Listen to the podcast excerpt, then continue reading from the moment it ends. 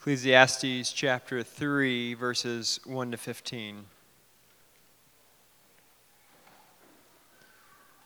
For everything there is a season, and a time for every matter under heaven. A time to be born, and a time to die. A time to plant, and a time to pluck up what is planted. A time to kill and a time to heal, a time to break down and a time to build up, a time to weep and a time to laugh, a time to mourn and a time to dance, a time to cast away stones and a time to gather stones together, a time to embrace and a time to refrain from embracing, a time to seek and a time to lose a time to keep and a time to cast away, a time to tear and a time to sew, a time to keep silence and a time to speak, a time to love and a time to hate, a time for war and a time for peace. What gain has the worker from his toil? I have seen the business that God has given to the children of man to be busy with. He has made everything beautiful in its time. Also, He has put eternity into man's heart, yet so that he cannot find out what God has done from the beginning to the end. I perceived that there is nothing better for them than to be joyful and to do good as long as they live. Also, that everyone should eat and drink and take pleasure in all his toil. This is God's gift to man. I perceived that whatever God does endures forever. Nothing can be added to it, nor anything taken from it. God has done it so that people fear before him. That which is, already has been. That which is to be already has been. And God seeks what has been driven away. Let's pray one more time. Father, thank you for your word. It is so very precious to us. Instruct us, I pray. Open our hearts to receive it. And God, bear your fruit through your word. We ask in the name of your Son, Jesus Christ. Amen. Time. We talk a lot about time, whether or not we notice it. In fact, we've got all sorts of phrases that, that factor time into it. We can talk about killing time, or maybe buying time, maybe doing time. We got other phrases. Time is money. Time slipping away or time stops for no one. Time sneaks into our conversation a lot. We are far from the first people to think about or talk about time.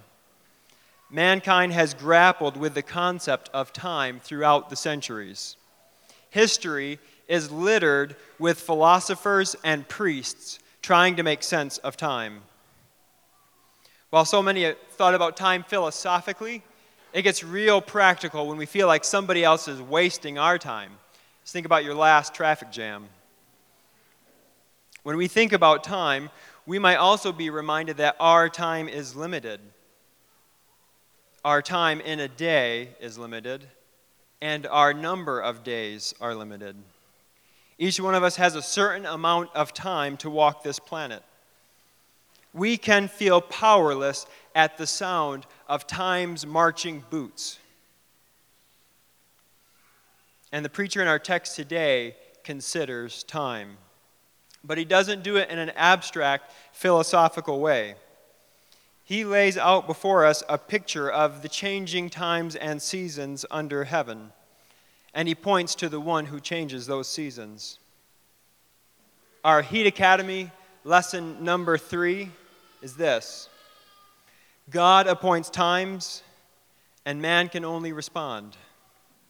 Again, God appoints times, and man can only respond. We're going to walk through these first 15 verses here and see one a time for everything. Second, we're going to see the God who appoints times. And third, we're going to see humanity's right response. See, first, a time for everything. In verse 1, the preacher tells us that there is a time and a season for everything under heaven. That expression, under heaven, is really the equivalent of uh, under the sun, talking about the same thing here. Life under the sun is full of changing seasons. He goes on to make a list of 14 sets of those different, those changing seasons here as he goes on. First, we're going to see there's a time to be born and a time to die. The preacher starts with the basics of life under the, under the sun in this first set. One thing that unites all of us in this room is that we were all born. It's probably a mercy that we can't remember that. We have all been born.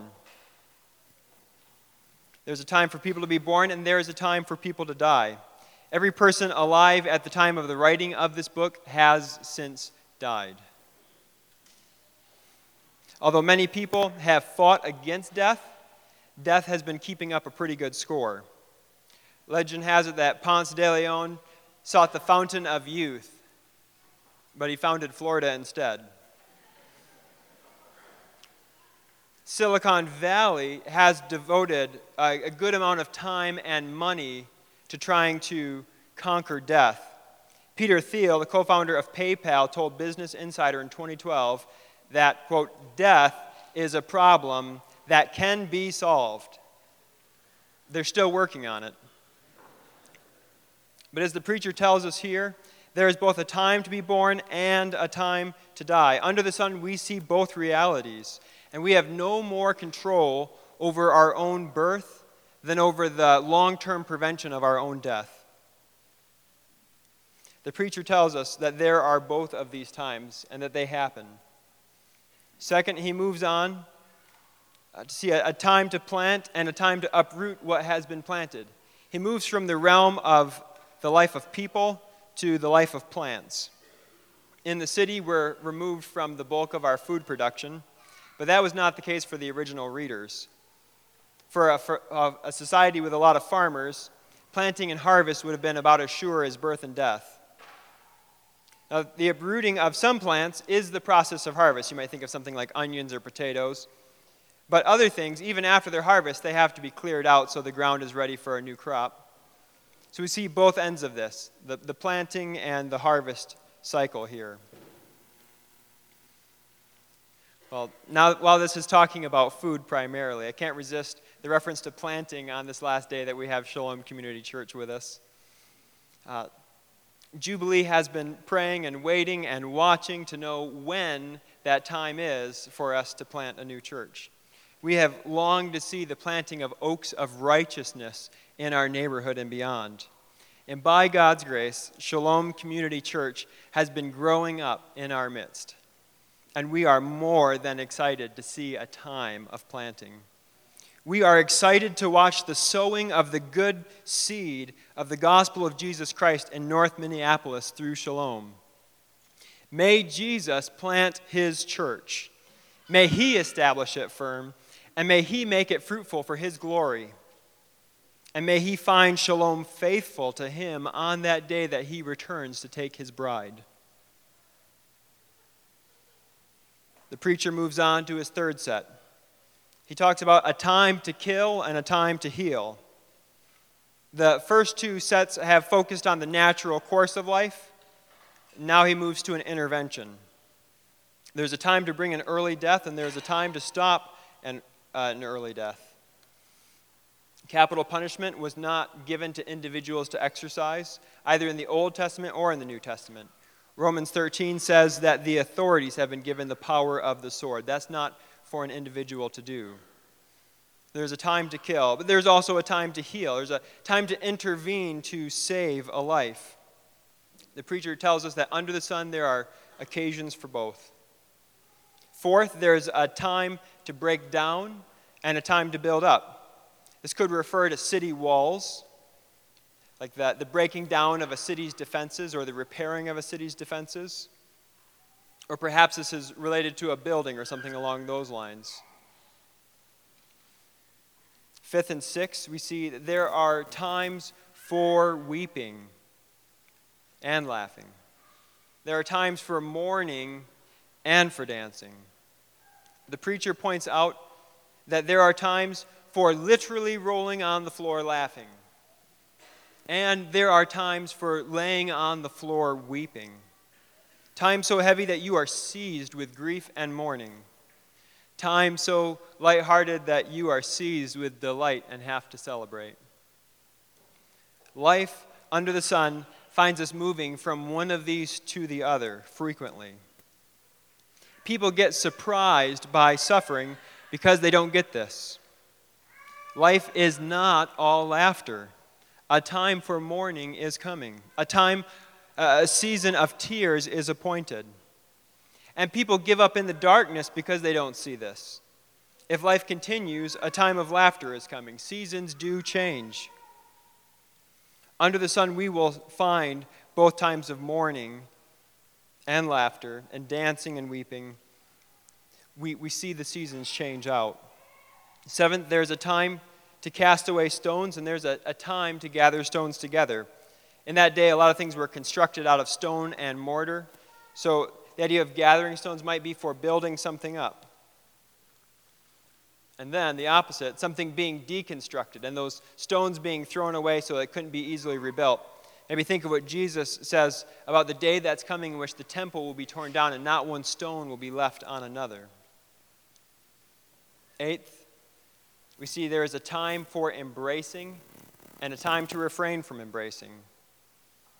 We might wish that all of our relationships would always be all hugs and happiness, but that is just not the case under the sun in any relationship, there are times that are easier, and then there are those other times. As John Erickson advised me going into marriage, there will be days when not even a walk in the park is a walk in the park. This is true of all of our relationships. Sometimes it's easier and sometimes it ain't. The ninth set deserves to be etched into the doorpost of my family's house. We have a, a time to seek and a time to lose.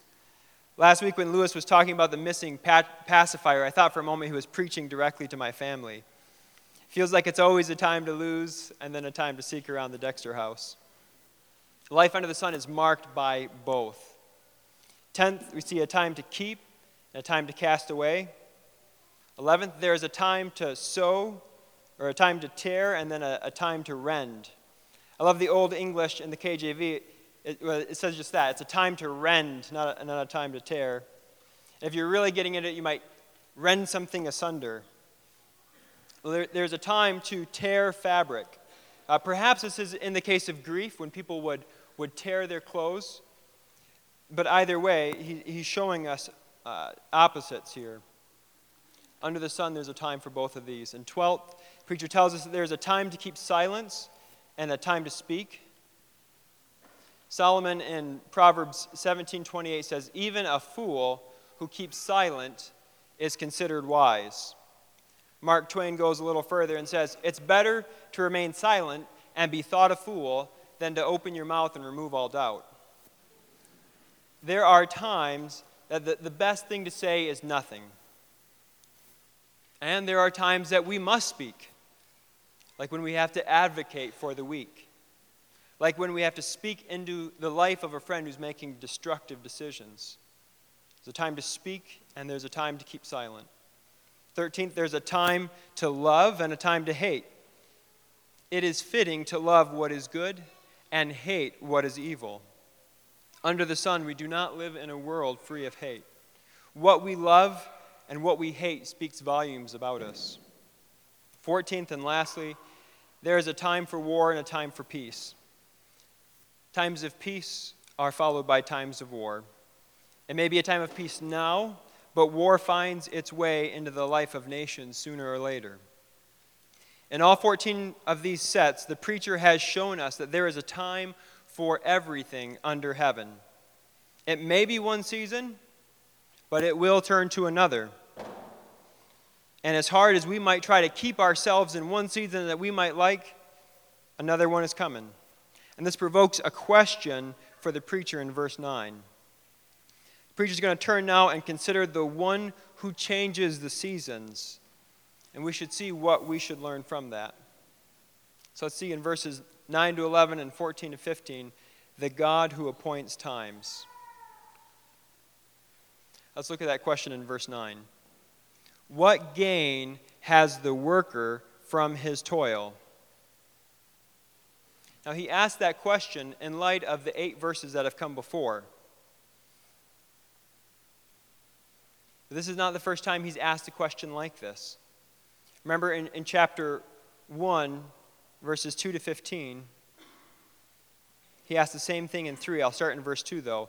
Vanity of vanities, says the preacher, all, uh, excuse me, vanity of vanities, all is vanity. What gain has the worker, excuse me, what does man gain by all the toil at which he toils under the sun? A generation goes and a generation comes, but the earth remains forever. The sun rises and the sun goes down and hastens to the place where it rises. And he goes on. In Ecclesiastes 2 18 to 23, as we saw last week, he goes even further into depth talking about this question of work and, and what do we gain from it. As we press into chapter 3, the preacher turns his focus to time, but he has not departed from his theme. While he, while he acknowledges the appropriateness of there being seasons, I think he also sees vanity in this. And I think for us, he is continuing to deconstruct our false hopes. He's pointing out how futile it is for us to put our hope in our current circumstances. Times are always changing. Whatever you spend your life doing, it can just as easily be undone. Time will continue on, and we don't know if tomorrow brings laughter or weeping.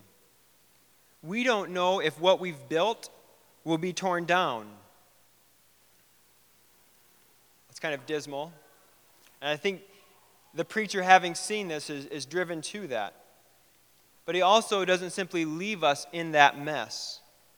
In light of the changing times, the preacher looks up to the one who changes those times.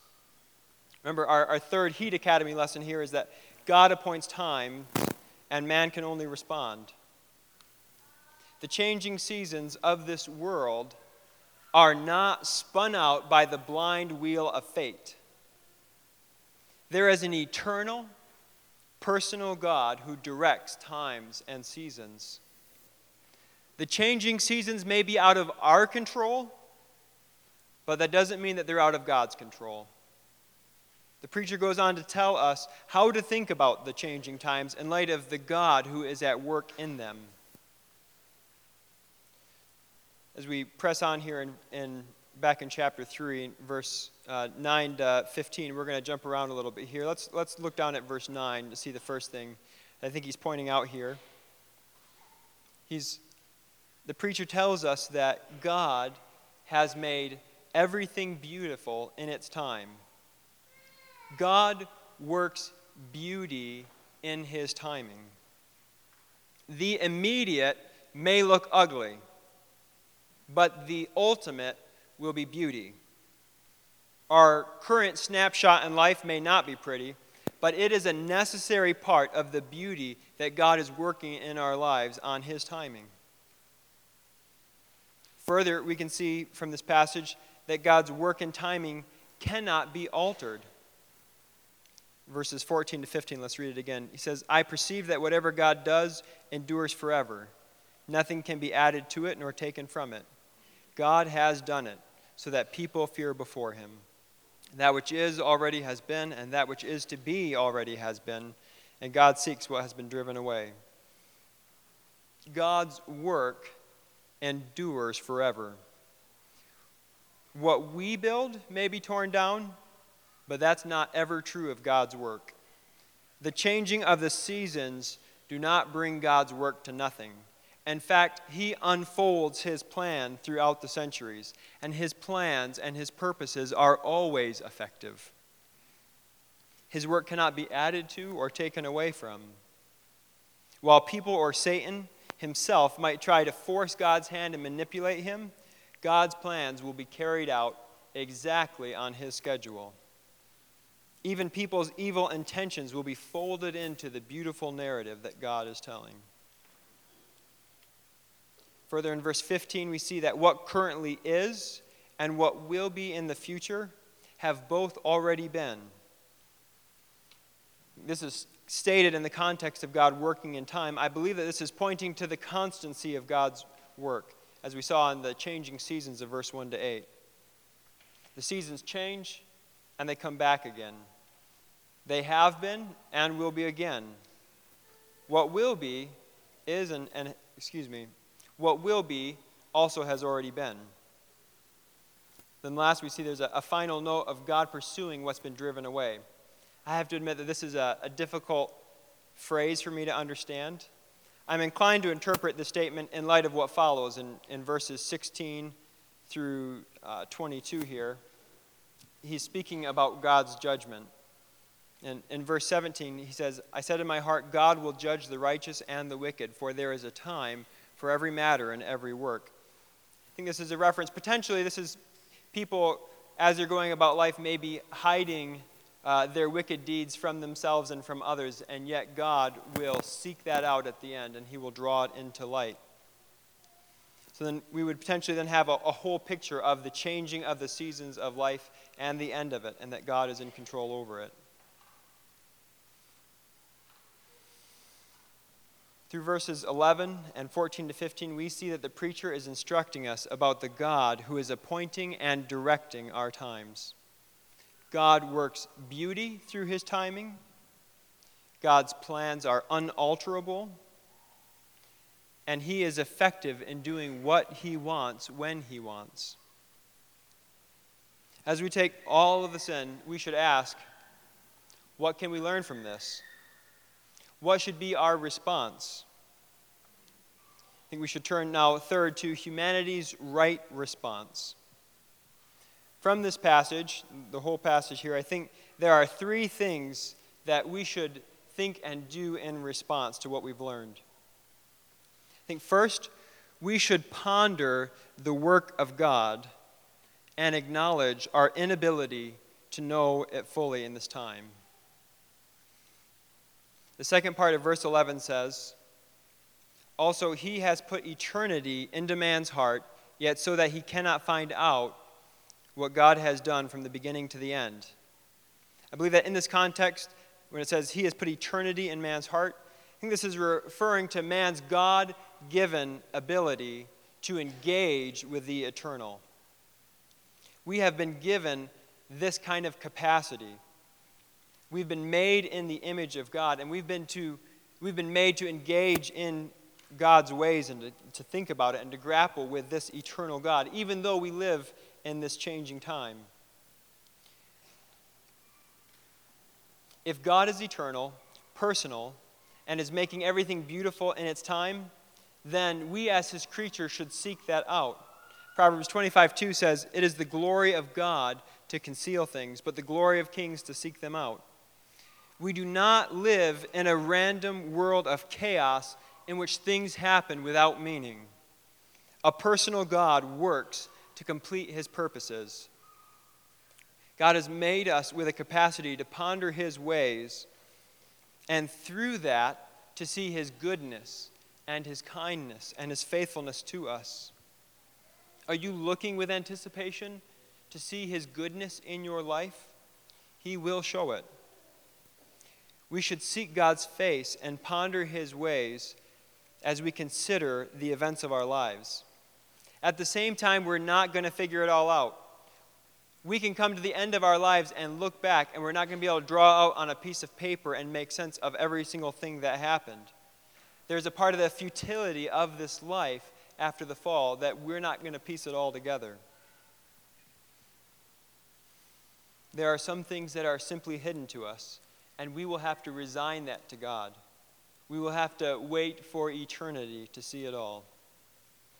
This lack of total comprehension could lead us to despair if we demand from God that He had better show it to us now. But, but that's where we have to let God be God and trust in His timing. He is working beauty in all things in His timing.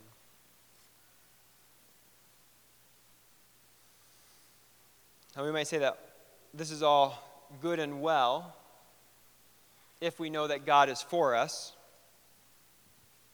But is it possible that the painful and confusing realities in our lives point to the fact that God is actually set against us? Maybe the hard things in our lives point to the fact that God hates us, or that He's doing us harm now, and there's more harm to come. At this point, this is where we need to look above the sun, as Lewis said. Sun being S U N. We've been looking below the sun or under the sun. We have to look above the sun and see God's work unfolding throughout the centuries. For the believer in Jesus Christ, we know that the changing seasons of this life are never to our harm because Christ has taken the harm that we deserved upon himself.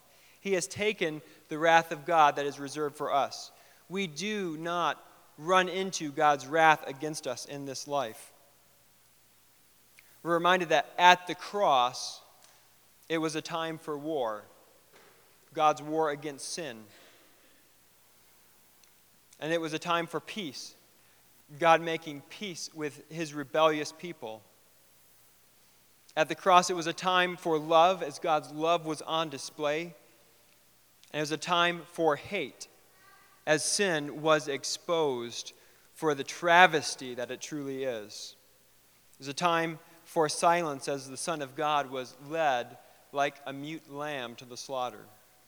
And it was a time to speak as he said that it is finished. The cross was a time of rending as Jesus' spirit was rent from his body, and it turned to a time of sowing in the resurrection, where he ro- rose never to die again. God, who directs times, has appointed a time for us to be redeemed and adopted. The one who appoints and directs our times he is our Heavenly Father. His appointment in our lives are always good, even those that include weeping. I'd like to address some of this application specifically to shalom again, since you're with us here today. My brothers and sisters, shalom, don't be surprised by laughter or weeping. There will be a time for both in your life as a church family. Don't be caught off guard by it. Our world is broken, and you have an enemy. Pain will come, and you will suffer. But suffer together in hope. Your good heavenly Father is appointing your times. He does not allow his word to return void, and he will not deny his son Jesus the praise that he is due. Weep and mourn together. You have been given one another in God's kindness and wisdom and your tears at times will be the vehicle by which God will expose others to the beauty of Jesus. He is the crucified Savior as well as the risen Savior. But also laugh together. Dare I say, dance together. Enjoy this royal calling. You are the children of the King. You are his ambassadors together. Enjoy God's wise design in the way that He has put the church together as a family. Be delighted together in your God and His call to bring you together. Your good Father is appointing your times for your good and for His glory in North Minneapolis. For all of us here today, as we ponder God's work and timing, we must not put our ultimate hope in things that are subject to change. Our health will change. The level of our peace and security in our house will change. Our finances change. Our, even our connections to friends can change. And on and on and on. We live in a world of constant change. If you put your ultimate hope here, you will be disappointed. Put your hope in the one who changes out the seasons. He alone stays the same forever. The impermanence of this world makes our hearts ache and reach out to the eternal God. And Jesus has told us that He has gone to prepare a place for us where we will have an eternal, permanent home with Him. A second way this passage calls us to respond is in our work. We should labor with joy in our work. All of our work takes place within this time that God has appointed. In verse 10, the preacher says that he has seen the business that God has given to the children of man to be busy with. Man carries out his work in the midst of God's changing seasons. So look again at verses 12 to 13. I perceived that there is nothing better for them than to be joyful and to do good as long as they live. Also, that everyone should eat and drink and take pleasure in all his toil. This is God's gift to man. In light of the changing seasons, we can't put our ultimate hope in our work, but we should enjoy it. If we put all of our identity eggs in the basket of work, then the changing seasons will eventually fling that against the wall and crush it. And yet, he says here that work is a good gift from God. As you look back to Genesis 1 and 2, we can see that work was created before the fall. It was a part of God's good design and creation. Work itself is not a product of the curse. And yet, as we get to Genesis 3, we see that work has been tainted by the curse. Because of the entrance of sin, work becomes toilsome. There's an added layer of frustration that accompanies even the best of jobs. Another question I'd want to ask at this point could you say that you hate your job?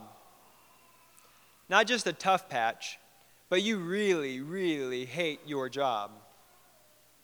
Another question that would follow that is why, why is that? Are you struggling with the run of the mill challenges of your work? Is it the kind of frustration that's going to follow you anywhere you go? Or are you perhaps throwing yourself into a job that you are simply not wired for? If God has given work as a gift, then there should be some level of joy in it. And if not, I think we should at least explore the question of whether this job is the right fit or not.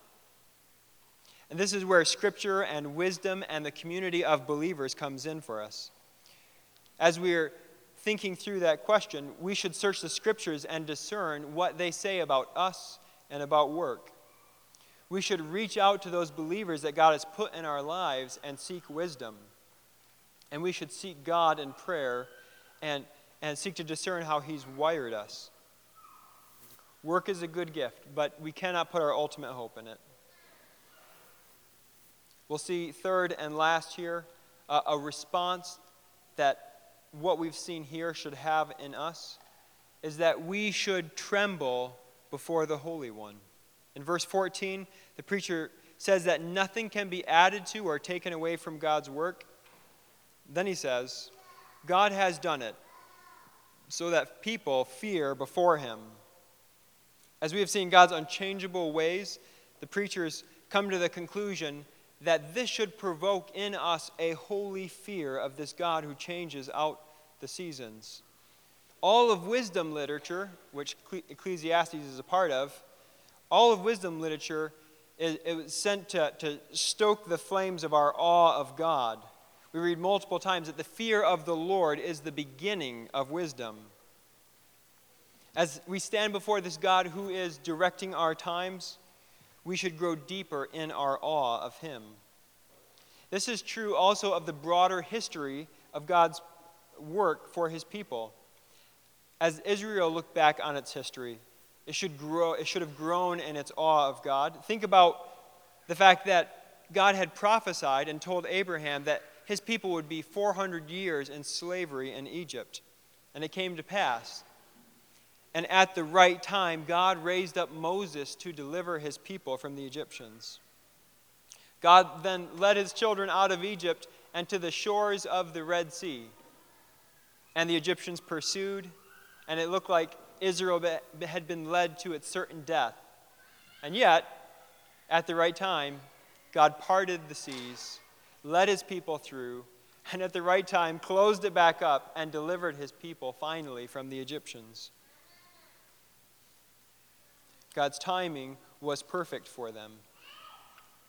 If those under the old covenant could see God's work and tremble before him, how much more should we?